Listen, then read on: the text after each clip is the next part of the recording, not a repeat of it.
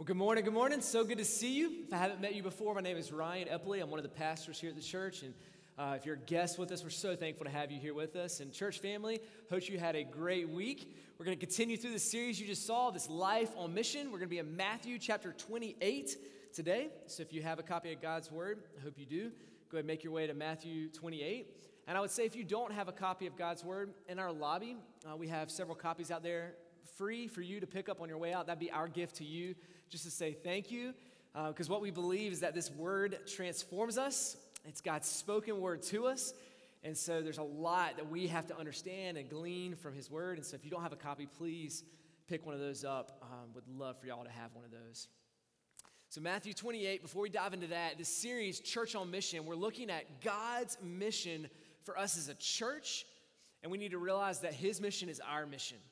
And so, over the last couple weeks, we've been looking at this vision statement that you just saw as you watched that video that you'll see on the screen now of what God is calling us to do at West Cabarrus Church as a church corporately and as individuals, what God is asking us to do, what He's created us to do. In the last couple weeks, we looked at the first part of this statement that West Cabarrus Church exists to glorify God. And if you remember, if you were here the last couple weeks, we looked at like the, the big, broad picture throughout all of Scripture. God's call for you and for me to live and to glorify Him. And that's where we find our, our satisfaction and our joy is when we live glorifying Him. And then last week, we're like, how do we do that? How do we glorify God? And it's by loving Him with all that we have, with all that we are, with our heart, soul, mind, and strength. We love Him and we love others. And as we do that, we glorify God. This is our vision. This is what God has called us to do. Now we're taking the, the next step down to that kind of orange or yellow bar that you'll see there. This is, this is our mission, right? Our vision is to glorify God. Everything we do, we want to glorify God. And our mission is that we would make more and better disciples. And this isn't something we've invented. We're getting ready to see here in Matthew 28. This is a call that Jesus has laid for all believers that we would go and we would make more and better disciples for the glory of God. Then the last thing we'll see in a couple weeks is from neighborhoods to nation. This is our destination. This is where we want to end up is reaching out locally in our neighborhoods, but also helping to take this gospel of making more and better disciples to glorify God to the very ends of the earth. And church family, we have to understand this. This can't just be our church vision, and it can't just be our pastor's vision. It has to be our vision that we own it, that we see it. Because if we're not running after this vision together, we'll never reach the goal. We'll never reach it. It's kind of like for me right now, the last couple years, I've been teaching T ball to my son. I've actually been helping coach. And my son's five, and so do the math, been doing this two years, so four and five. Trying to teach four and five year olds how to play the game of baseball is incredibly difficult, right? You're out there just trying to teach the fundamentals. This is how you catch a ball, this is where you throw the ball, this is how you hit the ball. And, and all of that to help them understand what's the goal, what's the, the mission, what's the focus. And if you don't understand that, then the game's not any fun, right? And so we've been teaching them run to first, not to third, swing the bat, don't just stand there. And at the same time, Christ, what we're going to see in this passage today from Matthew 28 is he's laying out what that mission is, what success is for you and for me, and for us as a church. He's laying it out there and he's saying, This is my call to you. So, Matthew chapter 28, we'll start in verse 16 and we'll read through verse 20. It says, Now the 11 disciples went to Galilee, to the mountain which Jesus had directed them. And when they saw him, they worshiped him, but some doubted. And Jesus came and said to them, All authority in heaven and on earth has been given to me. Go therefore and make disciples of all nations, baptizing them in the name of the Father and of the Son and of the Holy Spirit, teaching them to observe all that I have commanded you. And behold, I am with you always to the end of the age. This is the word of God. Let's pray. Father, thank you for your word that gives us clarity and direction. God, that lets us know why we exist and what we're called to do. God, we, I'm thankful that you didn't leave it out there for us to try to figure out or discover or to find. Lord, you have just laid it out there visibly for us to see. And I pray that today our hearts and our minds would desire to be obedient to your call. That your mission, oh Lord, would be our mission. That we would see your heartbeat and your desire, and it would change our heartbeats and our desires. God, speak to us today.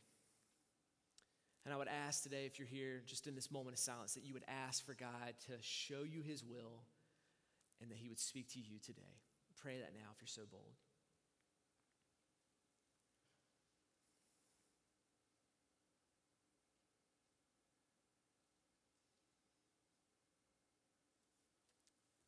And take a moment to pray for me that as I open his beautiful truth, that I would be helpful to you during this time.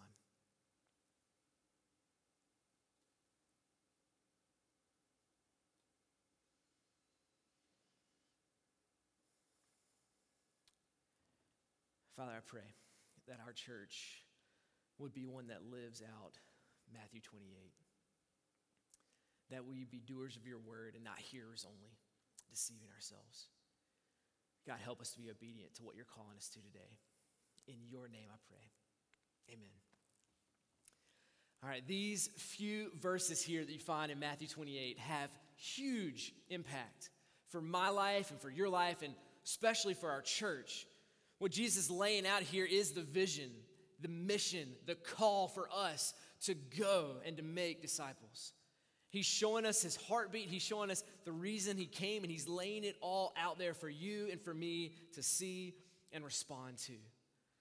And I don't want us to miss it this morning because it's a familiar passage.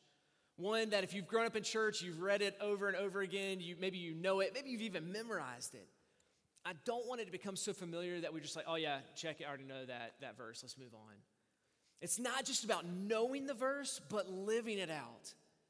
And so I hope today, as we walk through this, we're not leaving this in the, the theoretical way up here or even the theological, but that we would weave it down into the practical nature of our lives. That we would look at this verse and say, God, what does this mean for me? And better yet, what does this mean for our Christian community and our church? God, how are we called to live out this statement? What we call the Great Commission. This Great Commission can kind of be divided up into three different things that we're going to unpack this morning, but we'll see the mission of God. We'll see the doubts of God's people. We'll also see the promise of God. We'll see his promises. Now, this passage starts, the passage I started reading in verse 16, it says, Now. Now. That's pointing back to what was there before. All this stuff has happened. Now, Jesus is giving this great commission, this great statement for you and for me. But what is the now that comes before this? What is the setup for this? Well, if you read this chapter and the previous chapters, what's happened is Jesus has gone to the cross to die for your sins and for my sins. And at the very beginning of chapter 28, you see his resurrection. Yes, he died on the cross. He went to the grave, but he did not stay there. He rose to conquer sin and defeat death. This is a literal man who, who died and was rose from the grave. Why? How? Because he is both God and man worthy enough to die in our place as pure and holy, and to be our representative as man who died on the cross. And as he rises from the grave, as he rises, this, we can't let this truth get past us. There's a man who died and defeated death. The things that grip our hearts the most, the things we fear, is that flat line of vitals. Jesus conquered it, he beat it. And in lieu of conquering our sin and defeating death, he looks at his disciples and he gives them this command. He gives them this command to go and to make disciples. But one of the most comforting verses in maybe all of the Bible to me is verse 17. Look back at verse 17. Jesus, risen from the dead, has already told his disciples, Meet me on this mountain, I'm going to talk to you. He's appeared to his disciples a number of times at this point. He's shared meals with them, he's talked to them. And in verse 17, they go to the mountain that he's directed them, and it says they worshiped him but some doubted. Some doubted. And you think, Ryan, why is that such a comforting verse to you? Well, who are the people that are here? Who are the people that have come to, to, to, to speak with Jesus? It tells us in verse 16. It's not the masses at this point. He spoke to the masses. He did in his resurrected body. He spoke to more than over 500 people. But that's not what you find at this time. Verse 16, it says, Now the 11 disciples. The 11 disciples went up to the mountain that Jesus had directed them. And when the 11 disciples saw him, they worshiped him, but some doubted. It's encouraging to me because these are the men that Jesus chose to pour his life into. These are his disciples. And they come up there to worship him, but it says some doubted. And we don't know how many that is, but some still are struggling to follow and to trust Jesus. They're like the, the Roman that said, I believe, but help me with my unbelief. They're worshiping him, but some with doubts. And like I said, we don't know which disciples doubted, but you got to think it could have possibly been Thomas. You read in the other gospels, and he's got the nickname Doubting Thomas, right? Because people are saying, hey, Jesus rose from the dead, and Thomas is like, there's no way I'm gonna believe that. There's no way. He died on a cross and took a spear through the side. I won't believe that until I touch the nail holes in his hand. And I'm not gonna believe nor worship him until I feel that hole in his side which to me is a little creepy. I'm just be honest, right? Like, he's got the name Doubting Thomas, but it's almost like Weirdo Thomas. Like, you, why do you want to touch that? Like, could you? Like, there's not something else. Just as long as I see Jesus, that would be enough. He's like, no, no, no. I have to touch this. I've got to touch the side. I've got to touch the holes in the hands. He doubted him, and yet you find Thomas is one of the eleven that's here on the scene that's worshiping Christ. And Jesus, when he finally sees Thomas, he, he tells Thomas, Hey, Thomas, go ahead. You, you doubted? Bring your doubts to me. Bring your doubts, touch the holes, fill, fill the, the hole in my side. Do it. And Thomas's doubt is transformed into worship. Church history tells us that, that Thomas actually took the gospel to India over 5,000 miles, or close to 5,000 miles. Thomas the doubter, the one who struggled to even believe that Jesus had risen from the grave. Now it's like, you know what? I saw him. I, I, have worshiped him. And I'm going to spread that news. Even in the midst of my doubts, I'm going to I'm going to go to the ends of the earth. And I don't know if it's true or not, but there is a church there today in India that they say that Thomas founded. Thomas, the, the doubter, came and he worshiped God, he worshiped Christ. And why I'm so encouraged by this is because it really speaks to both the Christian and the non Christian in this room and those that are watching online today. Because if you're sitting here right now and you're like, you're just struggling.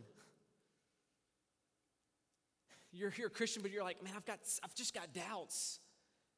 I, I, I'm a Christian, I know, but as I turn the pages of Scripture, there's things I just, doubt and I, and I don't understand or I struggle with. If that's you today, then take comfort. You would make a great disciple. You would make an encouraging disciple. Because that's exactly what Thomas was a doubter who, in his struggles, chose to follow Christ's mission as opposed to his own mission. And I would say if you're, you're here today and you're, you're not a Christian, you, your mind is filled with, with doubts and struggles, this is a place for you. Jesus didn't shoo people away that had doubts. He says, No, bring them to me, bring them to me, and I'll help you. Bring them to me, and I will help turn your doubts to faith. He will. And so I would say to you if you're here today and you're struggling with do I believe this Christianity thing or not? I want you to hear from me and from our church. We are glad that you're here. We're glad that you're tuning in online. We are. We want you to know and experience the love of Jesus because that's what we have experienced. We want you to know and understand, just like we have, that we are all sinners. Every one of us in this room, those that are watching online, we are all sinners, but we're saved by the grace of God. And God loves you so much, He wants to do the same in your life. He wants to do the same in your life. So we're thankful that you're here. Jesus would say, Bring your doubts. Bring your doubts. But today, I would really encourage you to exchange your doubts, whether you're a Christian or a non believer. Exchange your doubts for a deeper faith if you're a Christian. And if you're not a Christian, exchange your doubts for abundant life in Him. And as you do that, what you'll see is what happened in verse 17. You will worship. Your doubts might not go away immediately, but you will still worship Jesus, which is what He's called us to do, to glorify Him. So I just challenge you to pray today God, I believe, but help me with my unbeliefs. And I hope as you do that, you grow in your faith.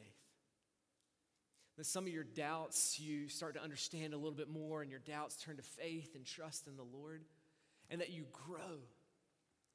But more than just growing in your faith, my heartbeat and God's heartbeat is that you would go. That you would go. And that's the next thing we see the mission to make more disciples. Jesus tells them that he has all authority on heaven and on earth. Over everything, he has authority. And we'll get back to that in just a minute. But he says, I have authority. And since I have authority, this is what I'm asking you to do. This is what I'm calling you to do, encouraging you to do, commanding you to do.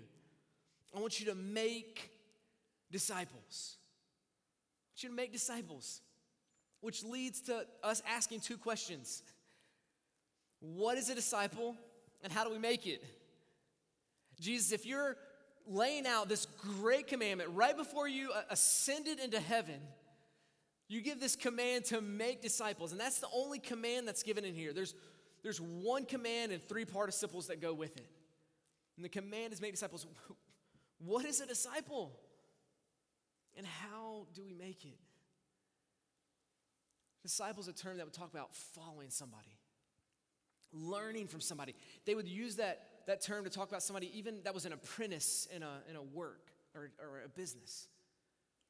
That you would learn that trade. And how would you learn that trade? You would come and you would sit and you would learn under somebody who knew how to work the furnace or knew how to do accounting. And you would just learn from them and you would become like them. And so when Jesus says, go and make disciples, he's basically looking at them and he's saying, hey, everything that I have taught you, go and tell other people. Go and spread this news to others. You see, as they followed Jesus, they became like Jesus. And so you look at Jesus' life and you're like, what, what does it mean or how do we create disciples? We look at the life of Jesus and we reflect that. And then we share that with others. You see, people who follow Jesus condemn sin. But at the same time, we have great compassion. That's what a disciple of Jesus looks like. Why? Because that's what Jesus did. Jesus came and he called out evil and he called out sin, but he did it with great love and great compassion. He condemned the sin but had compassion on the sinner. And we as disciples do the same thing. People who are disciples of Jesus, who follow Jesus, we sacrifice and we love others. Why? Because that's what Jesus did. You look at Jesus' life, and page after page of his holy scriptures showed us how he sacrificed and he gave to love.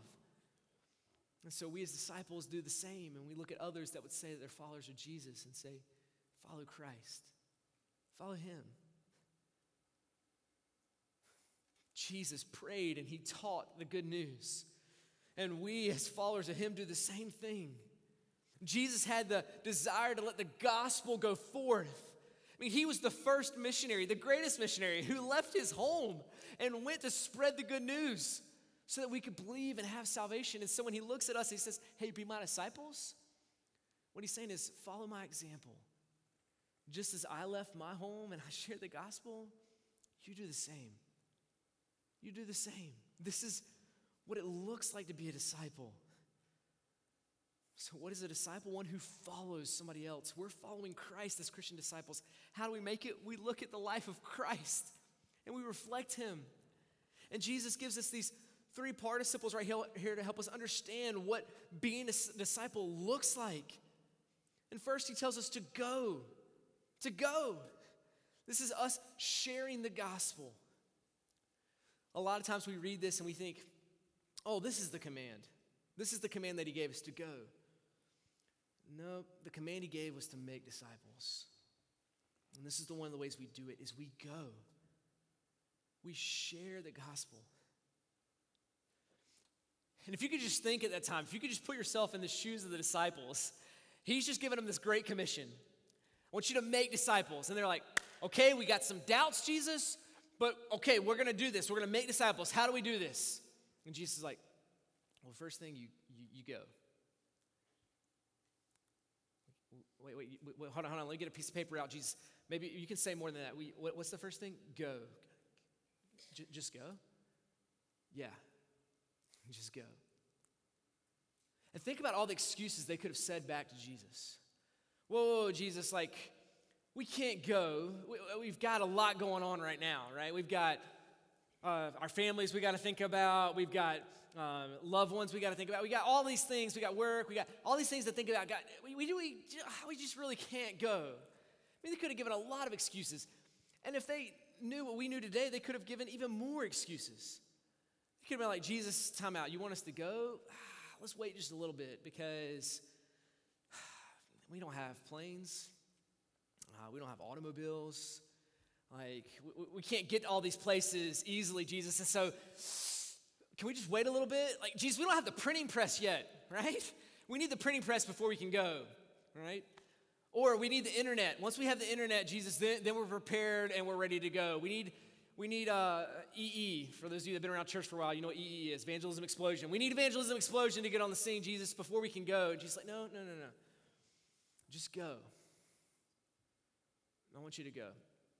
Jesus knew they didn't have all those things. And he's like, I just want you to go. And I want you to think about that for a minute. 11 men. Jesus tells them to go. And the gospel goes to all the known world at that time. Let that settle in for a minute. They, just went. And because they went, the gospel went with them. That word for go, literally, if you look in the Greek, it means while you're going, while you're living life. These men didn't have all the resources we have today, and they went, and the gospel went to India and Asia and to all the Roman Empire. This is amazing. They didn't have all these different resources. They didn't have mega church conferences, and they didn't have Logos program to, to research and learn all these things. They had the power of the Almighty God, and He says to them, Go, and if you go, the gospel will go with you. And so we have to share, not because we have all the resources, we have all the answer answers, but because God has called us to go. Go. And so, for us as a church, we need to think about that for a minute. What does it mean for us to go? And, and if you're a Christian, if you're a believer, I want you to think right now about your life, where God has placed you in the sphere of influence that He's given you. And I want you to think about people that you interact with in your life people you see in your neighborhood, people you work with, people you interact with at a local coffee shop, just people that you know and interact, I want you to think about them for a moment. I want you to see their face or their name. Do they know Jesus? Do they know the Lord? And the reason I want you to think about that is because I want you to see as God sees. God loves them. And He loves you and He has placed you in their life to display God's love to them. You. I've had people tell me, I've just, I've got lost family members. I wish somebody would just send somebody to share the gospel with that family member. Nobody is going to love your family more than you. Nobody. God has placed you there to be a light, to share the gospel. And hear me very clearly today. Do not view people as projects because they are not projects. These are people created in the image of God, and God loves them. And that's why God has placed you in your life to love them as well. And so we love them, and one of the ways we love them is by sharing the gospel. And we pray that they would trust in Jesus and find that hope and that peace and forgiveness. But even if they never do, God has called us to love them regardless. So don't look at people as projects. Look at them as God looks at them with love and with mercy and compassion and love them and pray for them. And go. Church, we have to go. We cannot look at our current generation and just say, oh, there's no hope for it. Yeah, there is hope for it, and you're it. You're it. Well, there's no hope for my kids growing up this generation. Yeah, there is. And it's you sharing the good news of Jesus Christ with them because it has the power to change our lives and to change others' lives. And so we share the gospel, but we also see that we show the gospel. We show the gospel. It tells us, go therefore, making disciples of all nations, baptizing them. Why in the world is Jesus, with his last breaths before he ascends to heaven, telling us to baptize? Like, why not just go and what we'll see in a second in verse 20, just teach them to observe? Why is baptism so important to God in this? It's because it displays the gospel. And Jesus wants us, yes, to know and to believe it, to share it, but also to display it in our actions. And one of the greatest ways we do that is through baptism. I mean, Jesus could have chosen to do it in a number of different ways. He could have said, hey, once you're baptized, wear this Christian t shirt and everybody will see the gospel. Or once you're baptized, wear this WWJD bracelet. And there's nothing wrong with WWJD bracelets, but hey, wear this and then people will know that you're a believer. No, he says display the gospel, display it with your life. And we're baptized. We saw the baptisms just earlier. Charlie mentioned it. That this is a picture of the gospel. You see that? When we see this happen, this is a picture of the gospel. And this isn't something we're making up. This is from Romans chapter 6, verse 4. Paul the Apostle says, Hey, baptism is a picture of how you died to yourself, your sinfulness, you died, you went into the grave, and then you came forth waking into the newness of life. And it's pointing to the fact that Jesus went to the cross for your and my sins. And he went to the grave for those sins. And then he rose from the grave. And because he rose from the grave, he has a, a new, transformed body that we will all experience that believe in Jesus Christ. And so when we see baptisms, it's not like, oh, that's great, a little pat on the head, that's, that's great. No, no, no. This is a display of the gospel that we as Christians are reminded about. And if you're not a believer, you're, you're seeing the gospel displayed. They're confessing it to you. We believe that Jesus died on the cross and rose from the grave for my sins. And I'm confessing to you today that I am dying to my sinful, selfish ways and I am walking in the newness of life. Not that I won't have doubts or I won't ever struggle, but I'm repenting of those things. I'm leaving those things behind. This is a picture of the gospel. This is what God is calling us to do.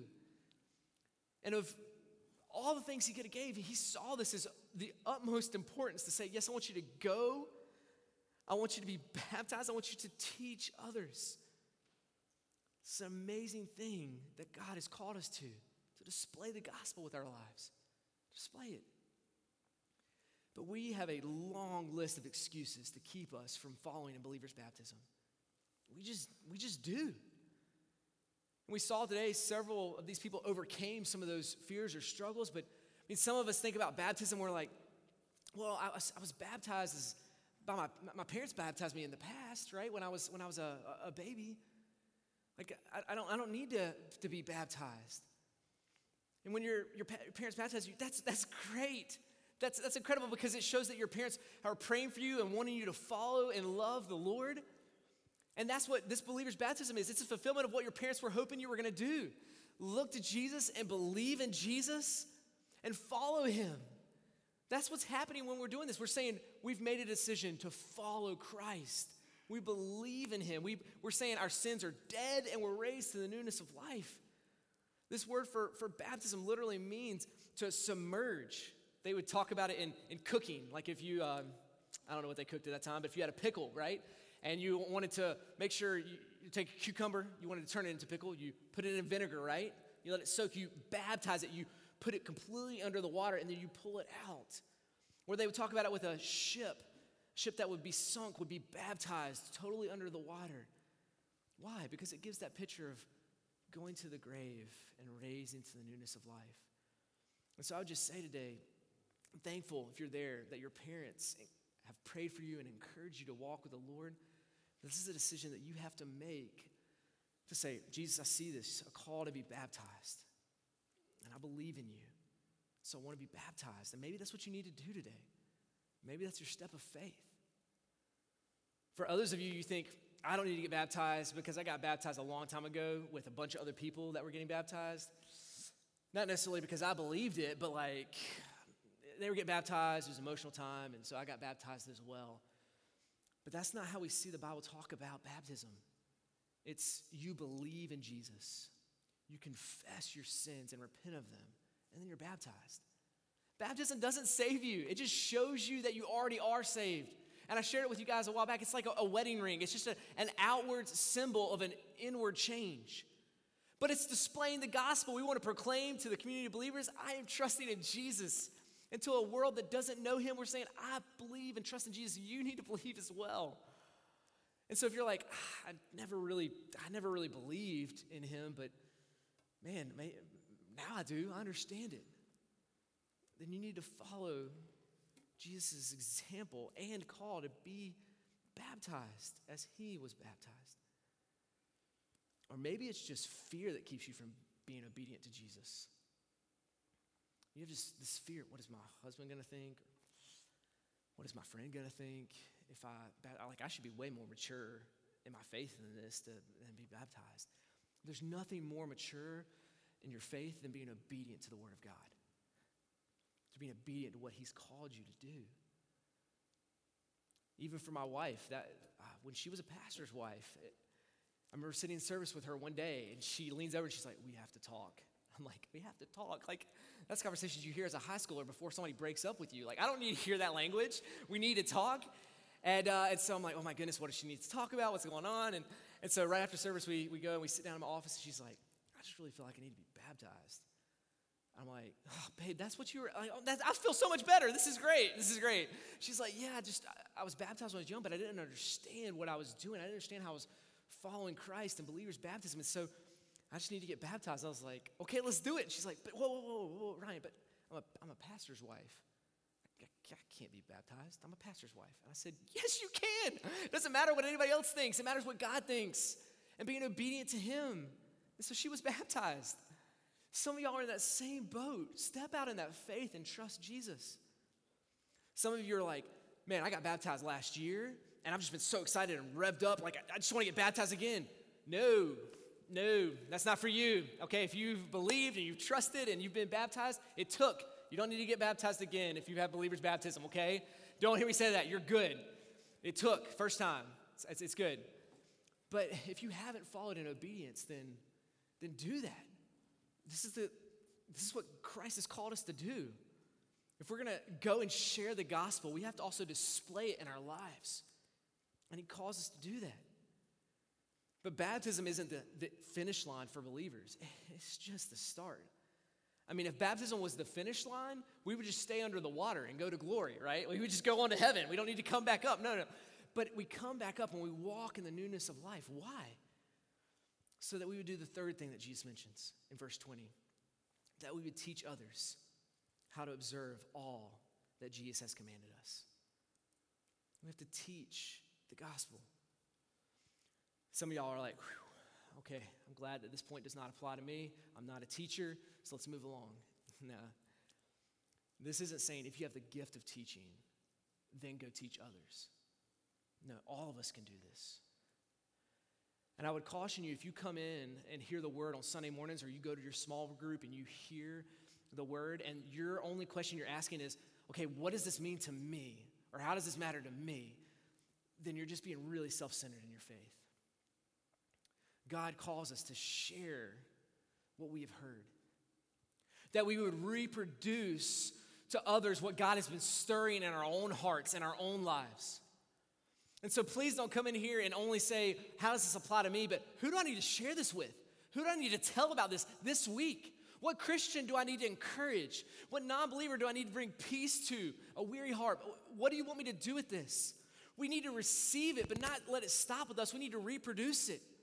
And the question I would have for you believers today is this Will God's word stop with you or will it spread through you? Will God's word stop with you? Will you be a cul de sac or conduit for God's mercy and grace and truth? It can't stop with us. It can't. And what I love about this is we can all do this. What God has shown you in His Word, you can share with other people. You don't have to be charismatic, you don't have to be a teacher. You just have to be faithful to the Lord and share. Man, this is what encouraged my heart. It's one of the things we try to do in small groups.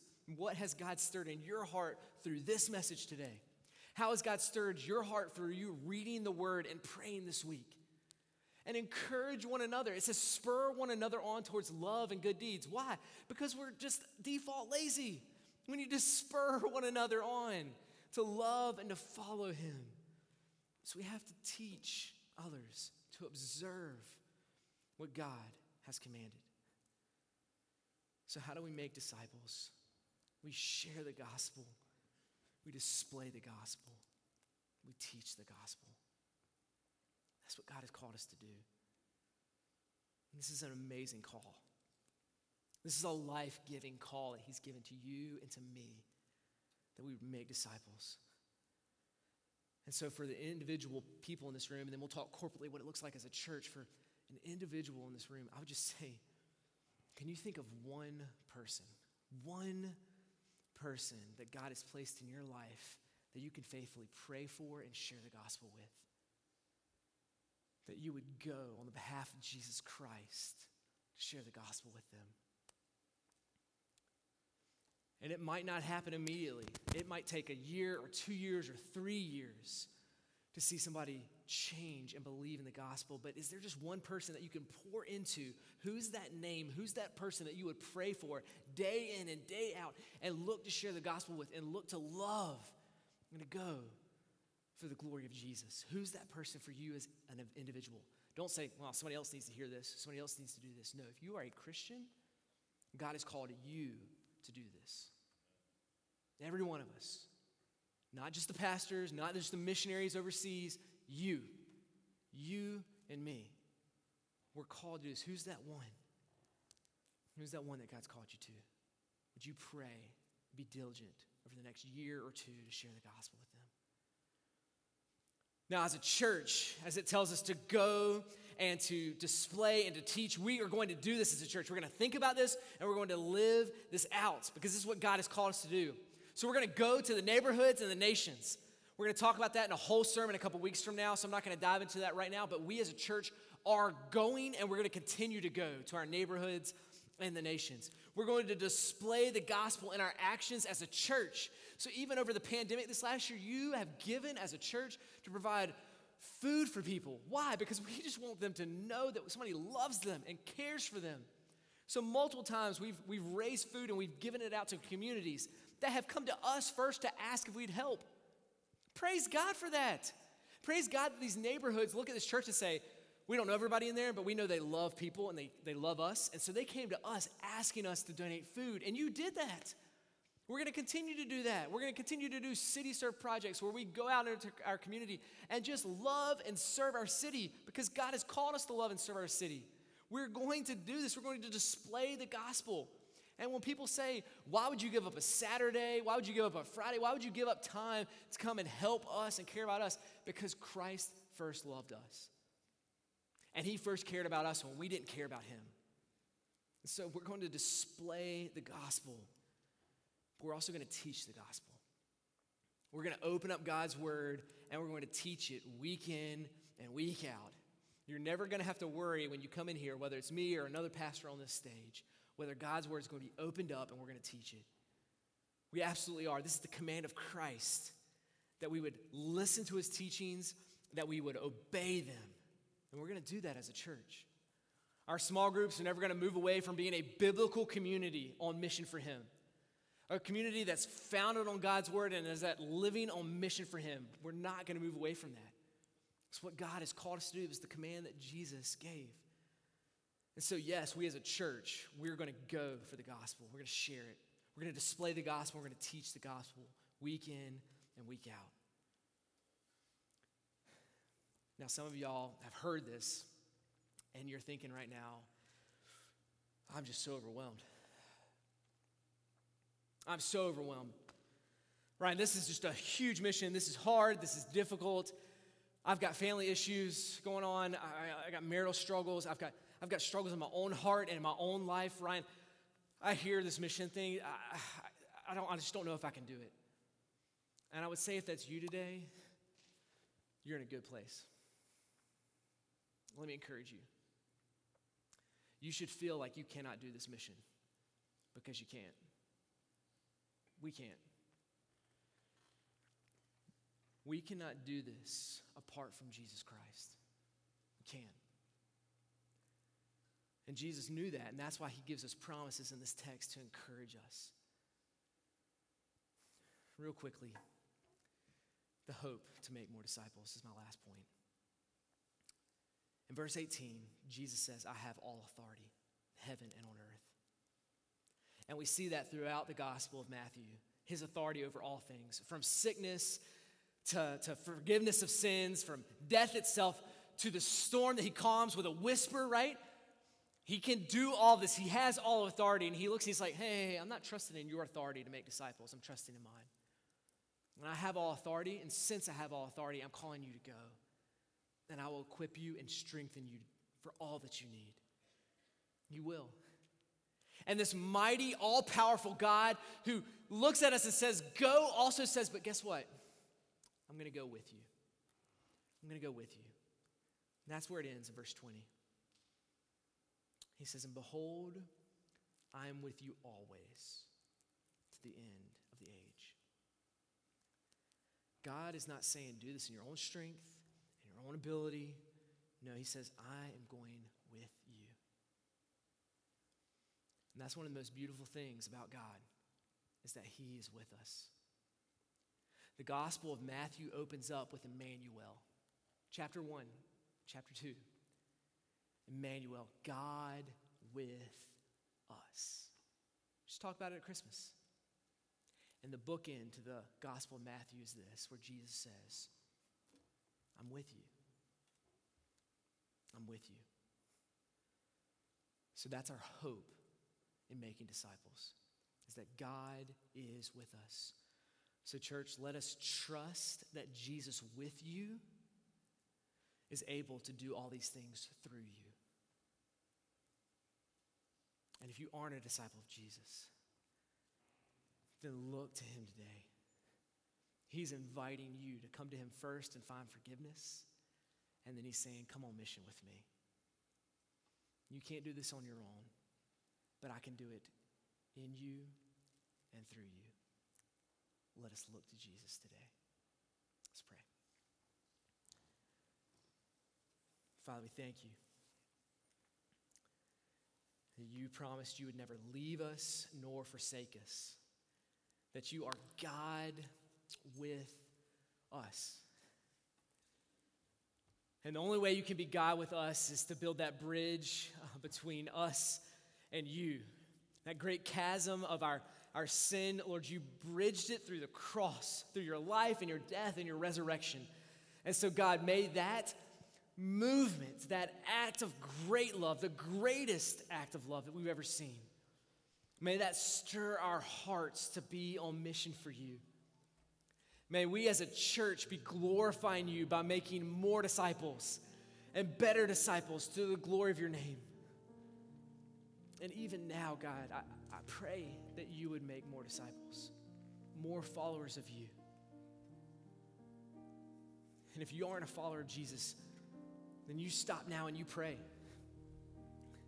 You can hit pause online, or you can come after church and talk to one of our pastors. If you have doubts, you have questions, just like Thomas did, bring them before the feet of Jesus so that you can turn and worship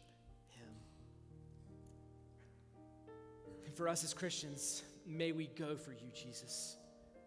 May we go in your authority and in your power and in your strength and have hope and comfort that you are with us even to the end of time. God, you are with us.